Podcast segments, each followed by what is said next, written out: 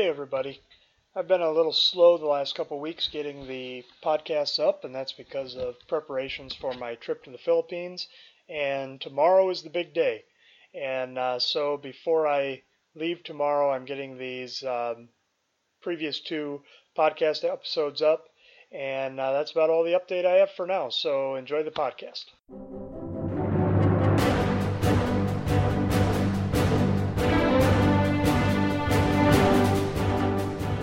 Welcome to the Verse by Verse podcast, a ministry of the Friendship Congregational Bible Church.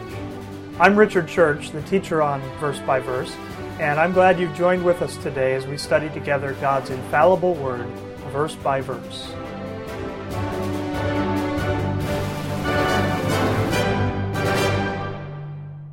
First Corinthians 15 is is uh, a fairly long chapter, and really, if you had to put a, a heading on that chapter of what 1 Corinthians chapter 15 is about. It's all about resurrection.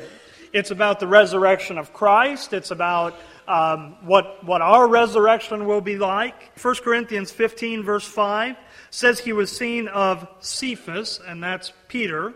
He was seen of Cephas, then of the twelve. After that, he was seen of above 500 brethren at once, of whom the greater part remain unto this present, but some are fallen asleep. After that, he was seen of James, then of all the apostles. Last of all, he was seen of me also, as of one born out of due time. And so Paul gives, first of all, he gives the, these eyewitness accounts. Uh, not only did he appear privately to Peter and the twelve, remember that, that when Jesus rose from the dead, it's not as if that was a, just a completely secret thing or as if he rose from the dead and then just immediately went into heaven. For 40 days and nights, he was there with the disciples teaching them. And Christ was, it describes here, at one time, there were 500 people that saw him. And as Paul's writing this nearly 30 years after the resurrection of Christ, he says, most of those people are still alive. You could go and look them up. You could go, uh, you know, they'd probably be in the vicinity of Jerusalem there, and you could go and find these people, and they could tell you how they had seen him physically risen from the dead. And, you know, so, so for these people in that day, they had maybe even a greater ability to go and verify these things. Uh, these are things we take by faith because you know, we have faith in the accuracy of the scriptures, but for them, they could go and check it out, right? You could go and interview people and you could find and, and test the veracity of these people who had claimed to have seen Christ. Um, so he, he describes there, he says he was seen of James, he was seen of all the apostles, and Paul even includes himself in that number. Now remember that the apostle Paul did not see Christ during that period of time between his his uh, resurrection and his ascension, or if he if he did, we don't know about it. But what he's talking about is when he was there on the road to Damascus and Christ appeared to him. He saw not just the risen Christ, but the risen and ascended Christ glorified um, so that, so that the, the light that it describes there even, even blinded Paul. It was such a, such a great thing. He saw the risen, ascended, glorified Lord Jesus Christ. And so when Paul writes these things about the resurrection, he knows that it's true because he knows what he himself had seen. And so he says there, last of all, he was seen of me also as of one born out of due time. By the way, um, when, when the Apostle Paul says there, last of all, he was seen of me also, uh, you know, there's people today that claim that they have visions of Christ and that kind of thing. Paul says, last of all, he was seen of me as of one born out of due time. You know, the Apostle Paul also says about himself that it was given to him to fulfill or to complete the Word of God. There's not, there's not scripture, there's not inspired scripture still being written today. The Word of God is complete. And, and likewise, you see, Paul says there that, he, that Christ appeared to him last of all. And so Paul sees the risen Lord Jesus Christ, sees him physically, and um, he, he uh, describes himself there, verse 9. The reason he was last of all is he says that I'm the least of the apostles. I'm not meet to be called an apostle because I persecuted the church of God. And he says, But by the grace of God I am what I am, and his grace which was bestowed upon me was not in vain, but I labored more abundantly than they all, yet not I, but the grace of God which was with me. And so Paul, that you know, that encounter that he had with the Lord Jesus Christ was something that certainly he was he was saved there as he believed on Christ. He previously had been trying to find these people who claimed to believe in Christ and put them to death. He believes on Christ there, but he is energized and motivated by the grace of God to go out and to labor and to work. Right? And he says that that, that grace of God um, caused him to labor more than all the other ones that had seen the risen Christ. Now, uh, again, this chapter here of 1 Corinthians 15 deals with a lot of matters of resurrection and, and not just Christ's resurrection. But on the, on the basis of that, you see in verse 12, uh, there, was a, there was a teaching that was going out in Corinth and many other places that there was no resurrection of the dead right? And this was something that apparently was even taking root in the Christian churches, that there was no resurrection of the dead. Um, now, that might seem very, you know, very strange to us, although I, I suspect that there are many preachers today that believe that as well. Uh, you know, as you see humanism and, and, you know, these other things that have crept in to the church, um, you, you know, there's, there's several popular books right now, uh, for instance, that question the existence of hell, right? And also, by extension, in some ways, question the existence of heaven as well, and question the idea of resurrection. Uh, so that's not that's not something that was just in that day and isn't around today. Uh, there are many people that sit in churches every week that claim to be Christians, that believe that the creation just came about by chance, that they're just a, a, collection of chemicals that came together by chance, and when they die, they're just dead and gone, and that's it. And they may view Christianity or, or what they call Christianity, they may view it as a good way to live or, or just a beneficial lifestyle or, or whatever, but have no real belief or, or hope of resurrection. And, and so Paul says in verse 12, Now if Christ be preached that he rose from the dead, how say some among you that there is no resurrection of the dead? He links together Christ's resurrection with our hope of resurrection. And what he's saying is, how, how can there be no resurrection of the dead if Christ rose from the dead? Now, the Apostle Paul, when, when he presents these arguments, he does it in a very logical way. Right? He gives the proof, the eyewitness proof of the resurrection of Christ, and now he's going to treat that as being a, an established fact. It is an established fact by this time in, in this passage that Christ did rise from the dead. And so Paul says, on the basis of that, how could anybody say there's no resurrection of the dead? There has to at least, at least be Christ's resurrection from the dead, an established fact that you can go out and find the eyewitnesses to. How could, how could anybody preach that there is no resurrection of the dead? And he says in verse 13, But if there be no resurrection of the dead, then is Christ not risen? And if Christ be not risen, then is our preaching vain, and your faith is also vain. If Christ didn't rise from the dead, then, then to, to have faith in Christ is a vain thing. To have faith in a, in a dead man now, the world often does that, puts, a, puts their faith in dead men. But to have faith in a, in a dead man and essentially in a dead God, as Jesus Christ is God, to have faith in a dead God, what a vain and empty thing to have faith in. But he says if Christ isn't risen, our preaching is vain. Why, why put all this effort? Why, you know, why should the Apostle Paul go and, and suffer all the things he suffered for the name of Christ? And go and put all of that effort in if there is no resurrection of the dead and if Christ isn't raised? Why, what would be the point? And, and again, he says, Your faith also is vain. He says, Yea, and we are found false witnesses of God, because we have testified of God that he raised up Christ, whom he raised not up, if so be that the dead rise not. If Christ didn't rise from the dead, then I am a liar, and many of you are liars.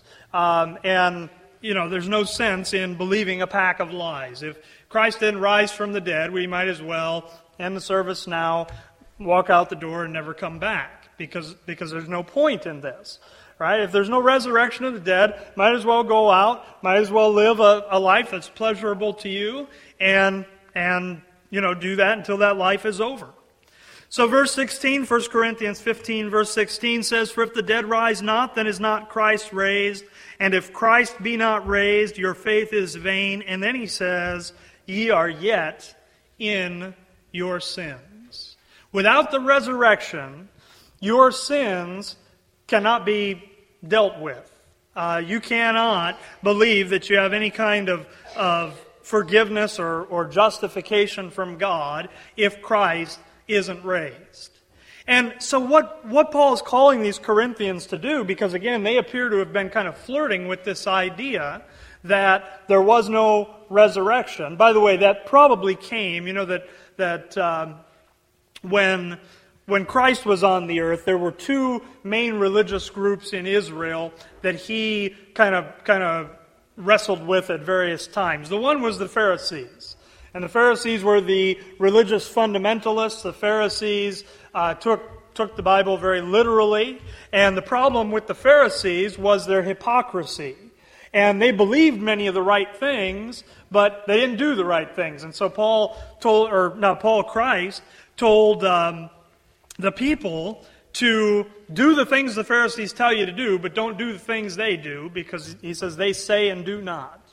On the other side, you had these Sadducees, another, another group, um, and they did not believe the Bible literally. They didn't believe in resurrection. They didn't believe in spirits. They didn't believe in, in angels. Um, they took those things as, as being figurative and not literal, and they didn't, they didn't believe the scriptures. And the problem with those Sadducees again was they didn't believe the Bible. You know, two very different problems with those different groups, but that same division and that that uh, false teaching of the Sadducees probably is where this teaching came then into these Christian churches. And what what uh, Paul says if if Christ isn't raised, so again, very logical argument. If there's no resurrection, then Christ isn't raised, and if Christ isn't raised you're yet in your sins. You have no hope to have your sins dealt with. If Jesus Christ only died on the cross but didn't rise from the dead, there's no hope. He says in verse 18, Then they also, which are fallen asleep in Christ, are perished. If in this life only we have hope in Christ, we are of all men most miserable. Uh, there was a, a preacher who said that, you know, many people say that the resurrection of Christ is a myth. And he said if the uh, resurrection of Christ is a myth, then we are myth taken, mythified, and what did he say? Oh, and most mitherable. That's hard to say.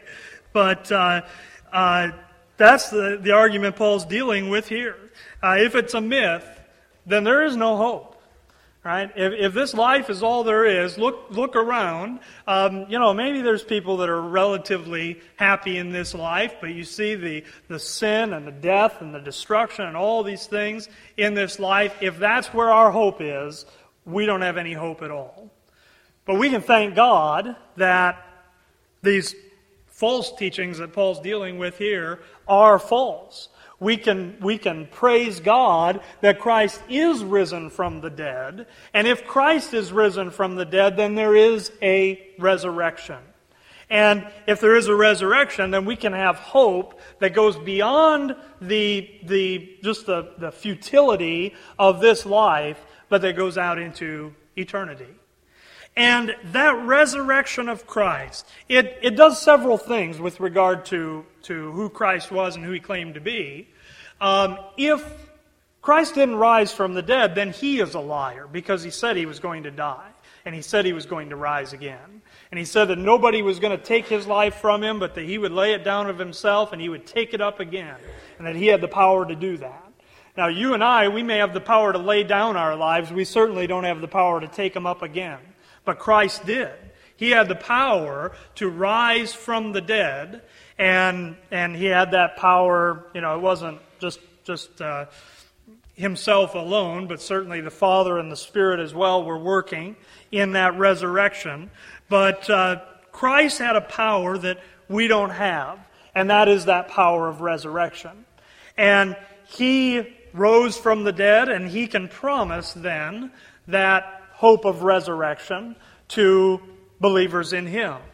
In fact, the hope of resurrection, often when we think of the significance of Christ's resurrection and connected to, to resurrection for us, um, we think of resurrection as a future thing. It certainly is true that there is a resurrection to come. There is a, a time to come when believers, um, whether, whether they are believers who have died or whether they are believers who survive to that day, are going to receive new bodies that are eternal bodies that are equipped to serve God forever. And that is a resurrection. But do you realize that the resurrection doesn't just mean something to us for the future? The resurrection for the believer in Christ has important significance right now. And I want you to turn over to the book of Colossians. Colossians chapter 3. Colossians chapter 3.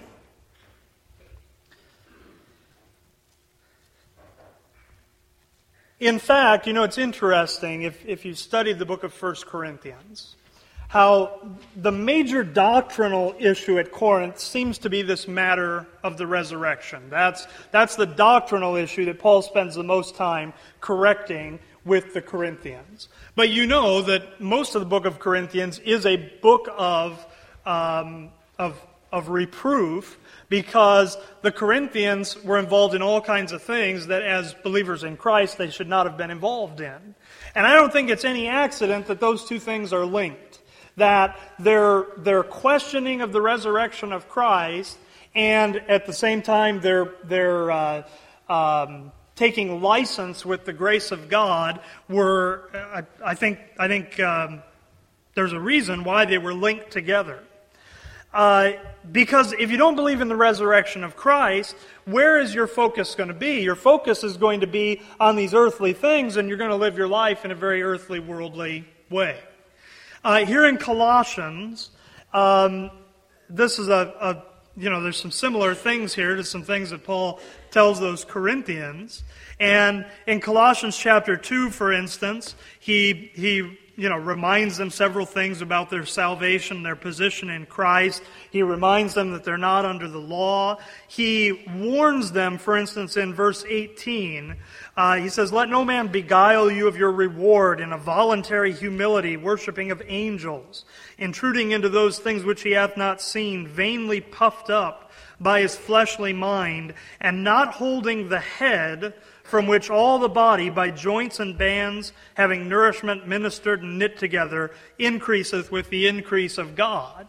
Now, when he says there they're not holding the head, if you don't believe that Christ is alive, then there's no sense in which Christ can function as the head of the body of Christ.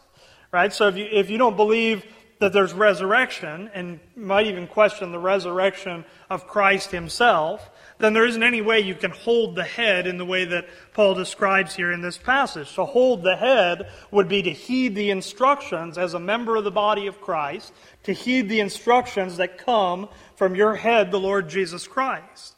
If he's dead, that doesn't, that doesn't work. But verse 20, Colossians 3, verse 20 says, or 2, verse 20 rather, says, Wherefore, if ye be dead with Christ from the rudiments of the world, why, as though living in the world, are ye subject to ordinances? Touch not, taste not, handle not, which all are to perish with the using, after the commandments and doctrines of men. Which things have indeed a show of wisdom and will worship, humility, neglecting of the body, not in any honor to the satisfying of the flesh. First of all, Paul reminds those Colossians there that they are dead with Christ. He says, if you're dead with Christ, and if you're a believer in Christ this morning, if you've trusted his finished work on the cross of Calvary, you are dead with him. If you're dead with Christ from, from the rudiments, the, the, the basic elementary things of the world, if you're dead to those things, he's saying, why is your focus on those things? You know, if the extent of somebody's faith is, is based in what they don't eat and what they don't touch and what they don't handle and all these things, that's, that's not the kind of faith God's interested in. Uh, in fact, you know, that, that uh, description there in verse 21 when it says, touch not, taste not, handle not, most religious people, that's the extent of their religion. What things they eat, what things they, they uh, handle, you know. And there certainly are some things that you ought not to do as a believer, right? But that's not what your position before God is based in. That's not even where your, where your focus really is to be. He says if you're dead with Christ, if you're dead from those things, why is that all you think about and, and talk about or, or what you can't touch, taste, and handle? And then in chapter 3, verse 1, he says, you're, as believers, you're dead in Christ, but chapter 3, verse 1 says, If ye then be risen with Christ. Now, don't let the word if there confuse you. He's not asking a question. He's, he's not, there's no question about whether the believer in Christ is risen with him. Um, that's a, that's a, you know, a specific way of, of using grammar. It's kind of like if you say to a, a child, um, you know, if you're 15 years old, then act like it, right? Or maybe you don't want them to act like they're 15 years old. But anyway, uh, you know, you're not questioning. You're saying, since this is true, you know, do something in, you know, do something based in what is true. So he says, If you're risen with Christ, seek those things which are above, where Christ sitteth on the right hand of God. Set your affection on things above, not on things on the earth. For ye are dead, and your life is hid with Christ in God. When Christ, who is our life, shall appear, then shall ye also appear with him in glory. Without a belief in resurrection in general, and, and certainly without a belief in the resurrection of Christ, there is, there's no way to set your affection on things above. Um, I mean, that belief by its, very, by its very nature would require that all of your attention be placed on things below, wouldn't it? Wouldn't it, wouldn't it say that's what you need to focus on? But understanding that Christ is risen and understanding that we are risen with Christ as believers, believers are already risen with Him. Notice that's in the past tense. It doesn't say if you're going to be risen with Christ. It says if you be risen with Christ. There is a position that the believer in Christ has of being dead with Him and also being raised with Him, and being raised with Him right now. You see? It says, if ye be risen with Christ. In fact, uh, in, in Ephesians, it maybe even makes it a little more clear. Go back to Ephesians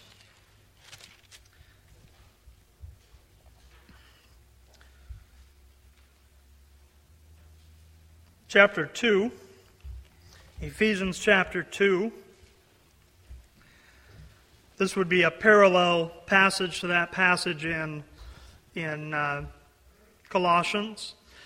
Ephesians chapter 2, verse 1 says, And you hath he quickened. And to quicken means to make alive, or it would be very similar to resurrect. You hath he quickened who were dead in trespasses and sins wherein in time past ye walked according to the course of this world, according to the prince of the power of the air, the spirit that now worketh in the children of disobedience, among whom also we all had our conversation in times past, in the lusts of our flesh, fulfilling the desires of the flesh and of the mind, and were by nature the children of wrath, even as others. But God, who is rich in mercy, for his great love wherewith he loved us, even when we were dead in sins, hath quickened us together with Christ. By grace ye are saved, and hath raised us up together and made us sit together in heavenly places in Christ Jesus. If, if you're a believer in Christ today, you are seated in heavenly places. Now, you're not physically in heaven, you're here on earth. But spiritually and positionally, you have a seat, you have a position that is heavenly and not earthly because you're already risen with Christ. Okay? And that's a, that's a deep truth to, to comprehend. In fact, uh, in, in closing, you can turn over to the book of Philippians. We'll get one more passage here. Philippians chapter 3.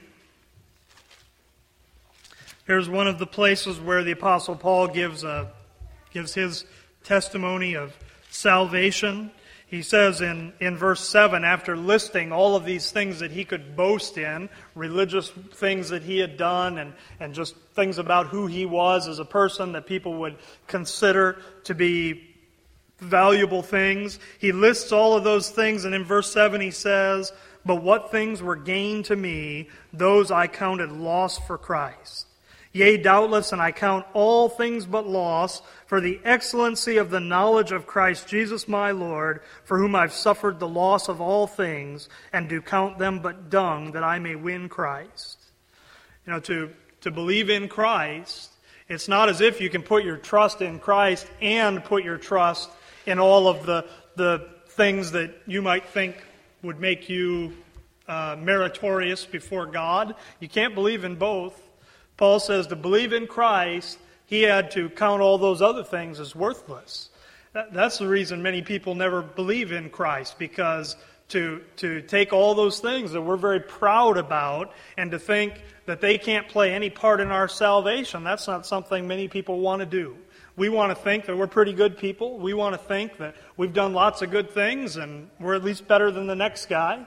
But you see what Paul says. He says he, he counted them but dung that, it, that I may win Christ and be found in him, not having mine own righteousness, which is of the law, but that which is through the faith of Christ, the righteousness which is of God by faith. And notice verse 10 that I may know him and the power of his resurrection and the fellowship of his sufferings, being made conformable unto his death. He says, If by any means I might attain unto the resurrection of the dead. Now, when Paul mentions the resurrection of the dead in that passage, he's not talking about a future physical resurrection. He talks about that in other places. But when he's talking about attaining to the resurrection of the dead, the Apostle Paul has absolute security as he writes this. He knows that he's going to be resurrected from the dead into a new body and, and live eternally. What he's talking here about is attaining in his walk, living a resurrected walk. Not living a dead walk, dead in, like, like somebody who's dead in trespasses and sins, but living a life now, walking in newness of life and walking as alive unto God. Verse 12, he says, Not as though I had already attained, either were already perfect, but I follow after. He's pursuing after uh, that, that uh, resurrection of the dead. But I follow after, if that I may apprehend that for which also I am apprehended of Christ Jesus. And he says, Brethren, I count not myself to have apprehended, but this one thing I do, forgetting those things which are behind, and reaching forth unto those things which are before, I press toward the mark for the prize of the high calling of God in Christ Jesus.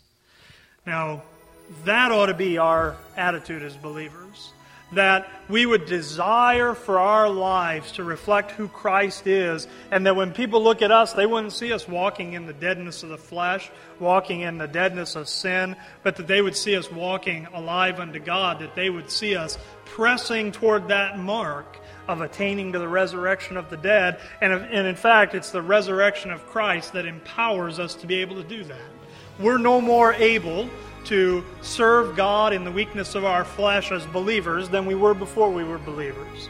But as we stand in that power of Christ and we attain unto that resurrection of the dead, and we set our affection on things above and not things on the earth, that's where Christ is magnified in us.